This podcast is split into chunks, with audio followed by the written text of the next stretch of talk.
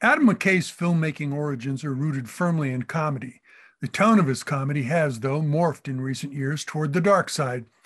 Most everything about, say, 2004's Anchorman, The Legend of Ron Burgundy, which McKay co wrote with actor Will Ferrell, is funny, even farcical as only Ferrell can play it. But 2015's The Big Short, which was nominated for a Best Picture Oscar and won a Best Adapted Screenplay Oscar, is a different story.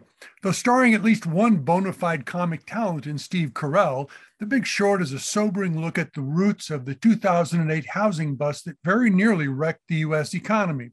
What comedy the film boasts is of the grin and bear it kind. Don't Look Up, McKay's new film for Netflix, is a kind of hybrid.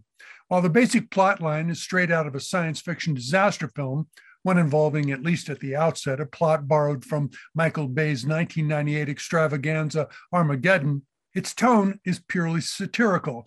Better yet, make that savagely satirical. The concept is straightforward. A graduate student doing research in a Michigan State University astronomy lab named Kate Dibiasky, played by Jennifer Lawrence, discovers a comet Everyone in the lab considers this good news, including her supervisory professor, Dr. Randall Mindy, played by Leonardo DiCaprio. That is, they do until they start doing some math calculations, which leads them to the conclusion that the comet, which is as big as Mount Everest, is headed directly toward Earth. The comet, quite simply, will be a planet killer. What to do? Kate and Randall figure understandably that the government should know. And here is where Don't Look Up begins its trek toward an unhinged Ethernet, because their efforts, as noble as they are, run afoul of traditional politics catered to fit 21st century concerns. The president, played by none other than Meryl Streep, and her chief of staff, who just happens to be her son, played by Jonah Hill, at first think the two scientists are overreacting. As Hill's character snidely points out, they don't exactly carry Ivy League credentials. And even when they ultimately do come to believe the bad news, every decision the president makes is designed either to win congressional and or public support or to appease her wealthy political donors, the most influential one being an Elon Musk type entrepreneur named Peter Isherwell, played by Mark Rylance.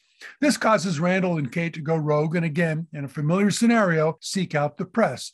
But this is no longer an all the president's men world.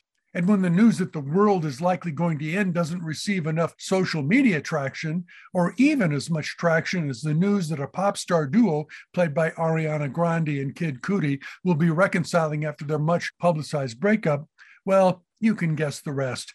And you'd be mostly correct. Randall ends up selling out and allows himself to get waylaid by a popular TV host, played by Cate Blanchett, whose affably clueless on screen partner is played by Tyler Perry.